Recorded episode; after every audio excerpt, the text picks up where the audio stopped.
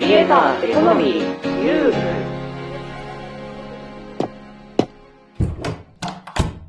この部屋はネット大好きさんにんがネットで稼ぐクリエイターやインフルエンサーの話題をやいやい語る部屋である。どうも、かぐわです。あるだよ。あかしです。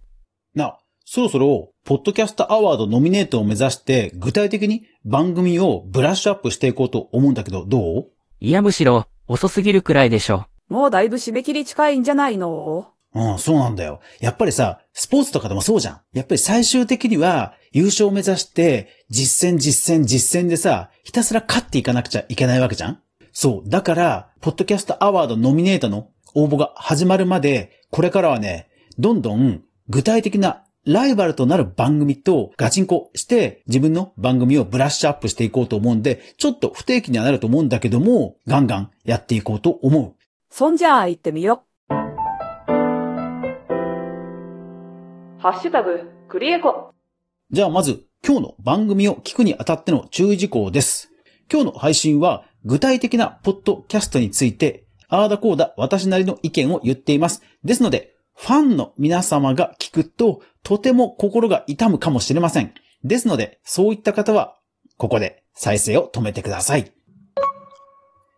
では、行ってみよう。にひゃくにちごにポッドキャストアワードノミネートを目指す番組、だいひゃくにじゅうよんにちめ。さあ、じゃあ、だいいっかいめの実践編としてはね、えー、このふたつの番組をちょっと選んでみた。まずはね、ポッドキャストアワードノミネートのもう常連、そしてもう受賞もしている野村貴文さん。日本の最も有名な音声プロデューサーと言っても過言ではない野村貴文さんが最近、番組をまた新たに立ち上げたんだよね、えー、それを仮想のライバルとして取り上げてみる。じゃあまず一つ目、東京ビジネスハブです。これはね、制作が ティービーエス ポッドキャストなのよ。だからもうそもそも音質のクオリティとか番組の構成とかはもうお墨付きで、内容としてはビジネスでこれは抑えていこうみたいなトピックを毎回野村貴文さんがゲストを呼んでトーク形式で話していく番組、東京ビジネスハブ。フォーマットとしては、えっと、週にいっかいの配信でにじゅっぷんからさんじゅっぷんの尺。すでにごかい配信されていて、内容的にはこんな感じ。生成 エーアイ、どうすればビジネスに活かせるのか。はちじゅうおく人総転売ヤー時代の到来か。ストックオプション、その意義とは。トヨタ自動車が ケーディーディーアイ 株を売却。驚くべき背景とは。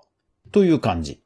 さあ、じゃあまずはね、私の番組はまあ胸を借りるつもりで、これからかなり上からというか、かなりもう生意気なことを言っていこうと思うので、気を悪く気を悪くすること前提で聞いてほしいと思う。じゃあ早速行ってみよう。まずは負けてるところ。えっとね、もうサムネイルね。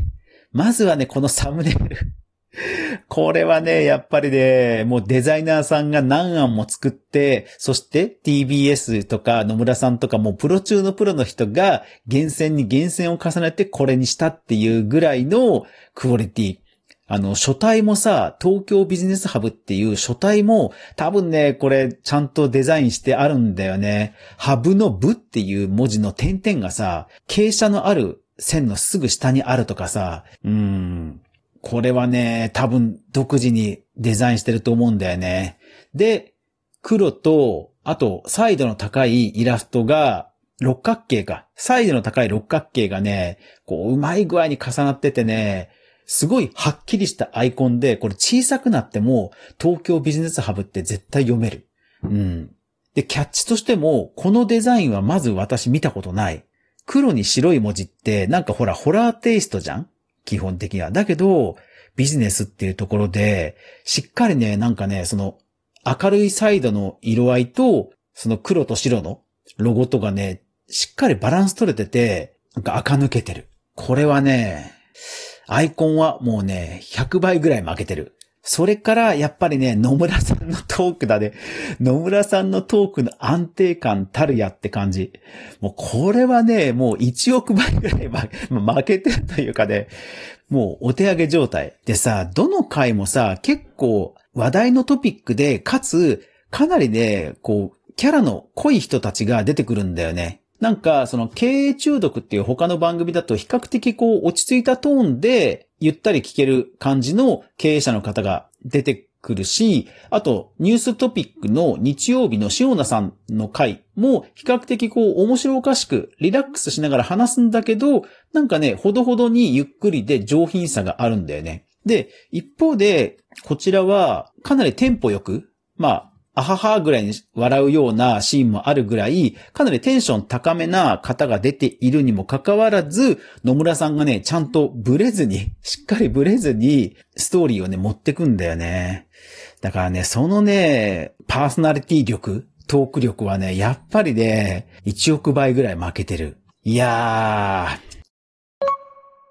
で、逆に、勝ち筋があると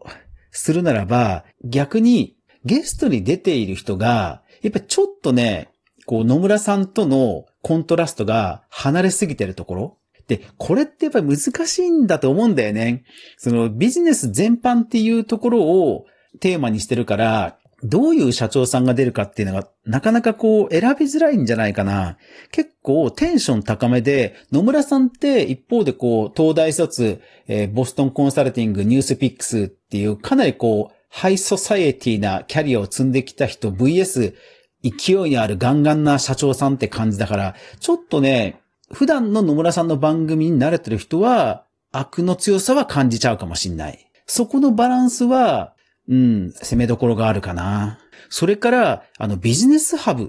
ていう風に、テーマをちょっと広げすぎてる気はするんだよね。やっぱりタイトルだけ見ると、東京ビジネスハブっていう、タイトルをかく、あの番組名を隠して、タイトルだけ見て番組名なんだって謎々出したら、多分答えられないんじゃないかな。要は東京っていうエッセンスもないし、ビジネスハブってそもそも、まあ、ハブだから何かのこう中継地点になったり、誰かと誰かをつなぐ的なことなんだけど、それはあんまりこのタイトルからはニュアンスが感じられないんだよね。で、取り上げてるテーマもチャット ジーピーティー とか ウェブスリー ファンドとか、まあ、スタートアップはまあいいにしても、ただトヨタと ケーディーディーアイ っていきなりスケールもでかくなるし、ここはね、うん、なんか付け入る隙がある気がする。なので、私の番組で言うならば、まず、やっぱり、キャンバの、キャンバで作ったサムネイルをもう、とりあえずここなんでもいいから、やっぱり、外注、発注しなきゃダメだね。まずサムネイルね。サムネイル発注。これ確定。えー、宿題確定。それから、トーク力。トーク力はね、これもうちょっと、一旦置いとく。これはもう、野村隆文さんにはどう考えてもなれないから、これ一旦置いとくね。で、えー、タイトルだよね。番組タイトル。私も一方で、クリエイターエコノミーってむちゃくちゃ広くしちゃってるから、もうちょっと統一感のあるタイトルやフレーズはちょっと考えないといかんなとは思った。うん、で、えっと、バランスに関しては、出演者とのバランスに関しては、これはね、かつて一応脚本とかでチューニングしたんで、これも一旦もう置いておく。私の血肉にするという時にサムネイルと各回のタイトルの統一感。これだね。ハッシュタグ、クリエコ。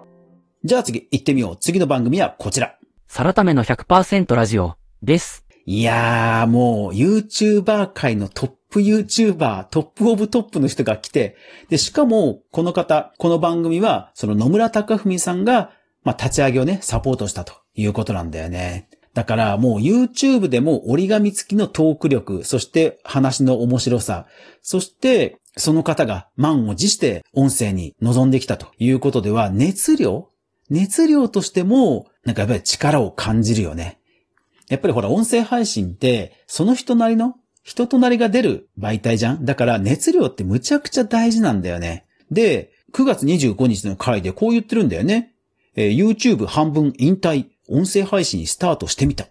ていうぐらい、もうね、本当に音声配信にコミットしてきてるので、そうそうこう隙がないというか、全力で来てるわけだよね。だから、で、まずサムネで、まず負けてるところ、もうこれサムネイル。で、このサムネイルは、あの、なんだろう、やっぱりこれも多分発注してるんだよね。ロゴもしっかり一つ、一文字一文字がすべてデザインされてて、なんか週刊少年ジャンプとかの、ほら、僕のヒーローアカデミアとか、呪術廻戦みたいな、ちゃんとああいうデザインされたロゴあるじゃん。あんな感じに、ちゃんと視認性は高いんだけど、デザインされて引っかかりがある、ちゃんとものになってる。で、その脇にサラタメさんのキャラがあって、さらにその周りにサラタメさんのなな色の踊ってるキャラクターがあって、まあインパクトすごいわ。これ、ポッドキャストアワードのあのページに、このサムネイルが並んでても全く遜色ない。うん。だからやっぱり YouTube とかの資本力で、こういうがっつりプロに発注してくるっていうところを、資金力でもまあ負けてるわな。サムネ重要だよな。で、それから、もういちおくばい負けてるのはやっぱりトーク力ね。これさ、一発撮りだとしたら、ほんとトークモンスターだよ。あのー、聞いてる限りは本当に一発撮りじゃないかっていうぐらい切れ目がない。で、特に得意ジャンルのその書籍に関する回とかだと、本当にね、よどみなく喋っていて、まあ聞き惚れちゃうんだよね。内容もわかりやすいし、その歯切れもいいし、テンポもいいし、いやー、あのベストパーソナリティ賞とかで全然もうそもそも受賞しても誰もケチつけられないと思うぐらい、うん、すごい番組だよね。じゃあ、つけ入る隙はないかというと、私なりに見立てたところは、例えばこのあたり。えっと、各回の番組、今のところ始まって、えー、ろっかいが行われていて、各回じゅっぷんからにじゅっぷんの尺で、で、内容としては、サラタメの ひゃくパーセント ラジオだから本当にサラタメさんを、番組はこのまま続きますが、ラジオトークの皆さんはここで一旦終了です。ぜひ、ポッドキャスト、スタンド エフエム、YouTube、他の媒体でフル視聴してください。ではでは。ハッシュタグ、クリエコ。